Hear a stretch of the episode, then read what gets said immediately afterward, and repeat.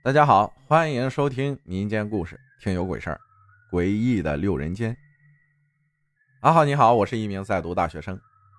从有一天起，偶然搜到你的节目就爱上了，每天晚上不听你讲故事都睡不着。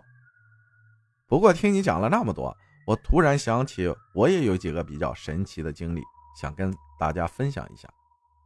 第一个是我还在读初中的事儿，因为家离学校很远，每天早上都是爸爸开车送我去上学。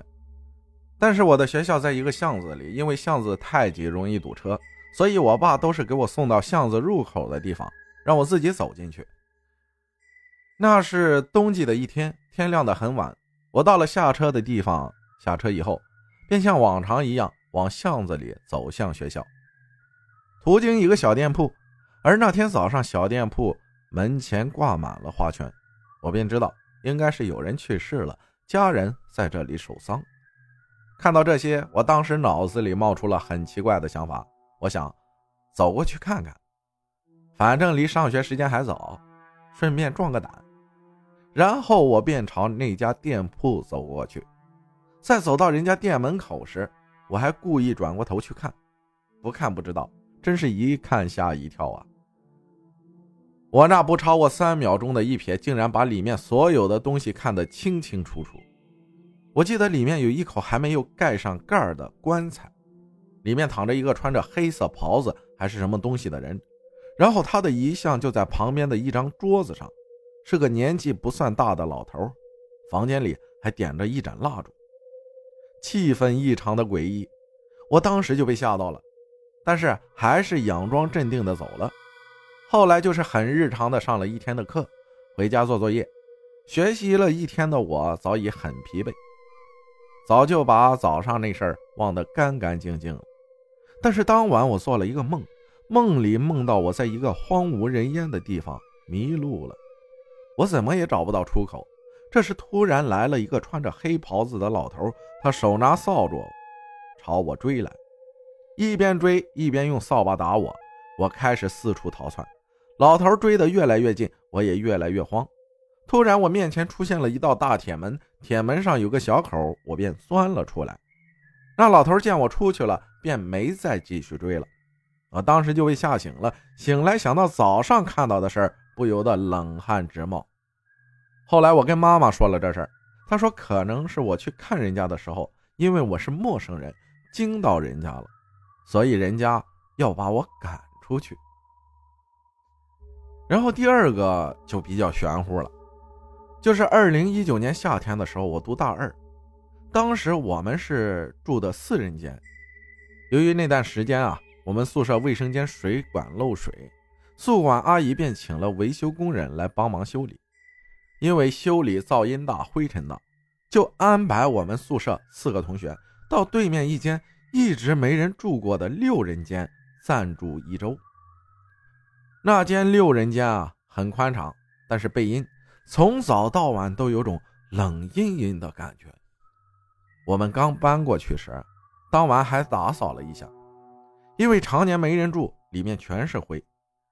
在那儿住的第一晚，我睡得不太踏实，半梦半醒的。我记得我梦见我就在那间宿舍睡觉，突然从门外涌进来了一大群人，他们大声的说话、唱歌、大笑，试图把我吵醒，不让我睡。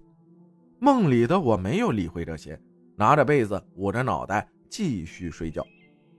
可是突然其中一个人推来一架钢琴，在我面前疯狂的弹奏，那声音之大，我睡意全无，也就醒了过来。醒过来看了看手机，是凌晨三点多。当时其他三个舍友都睡着了，寝室里非常安静。我当时想着估计是白天累了做个噩梦，也没管那么多，就继续睡了。等到第二天晚上的时候，怪事儿又发生了，还是做梦，那种很吵的梦。这次梦里我还是在这间寝室里睡觉，突然一阵诡异的自行车车铃声响起，我上铺的床位开始发出哭声，那种很惊悚很刺耳的哭声。哭了一会儿，他又传来一阵疯了似的诡异的笑声，就这样一会儿哭一会儿笑，一会儿哭一会儿笑。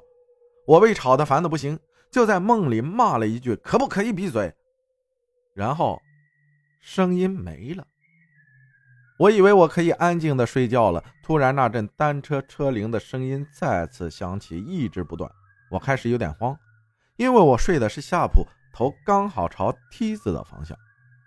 然后我就看见从梯子上下来个人，我看不见脸，只看见他的腿和脚一蹬一蹬的慢慢下来，离我越来越近。他还穿了一条米白色的亚麻长裙，我拼命想喊叫，但是我发现我根本动不了，也发不出声音，就看着那两只脚慢慢下来朝我靠近。最后他竟然把一只脚伸进我的蚊帐里来，朝我的肩膀上狠狠地踩了一脚。我当时感觉到被那一脚踩下去所受的压迫感和疼痛感，所有的紧张在这一瞬间爆炸。我大叫了一声，然后就突然醒来了。还是凌晨三点多，宿舍安静的可怕，因为我的叫声惊醒了另外两个室友，他们还问我怎么了，我怕吓到他们就没说话。第二天一早我便告诉了他们，他们也说自从搬过来也一直睡不好，总是容易惊醒。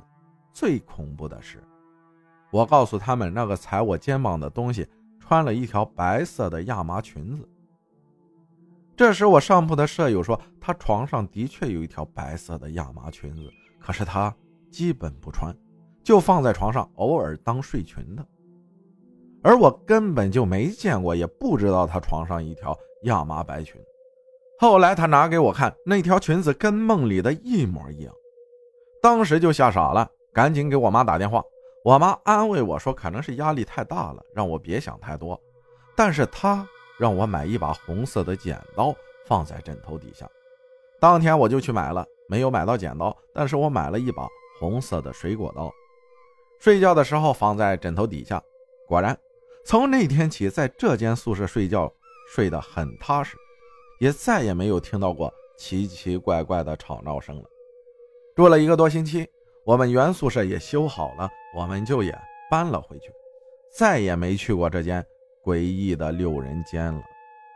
感谢玄分享的故事，谢谢大家的收听，我是阿浩，咱们下期再见。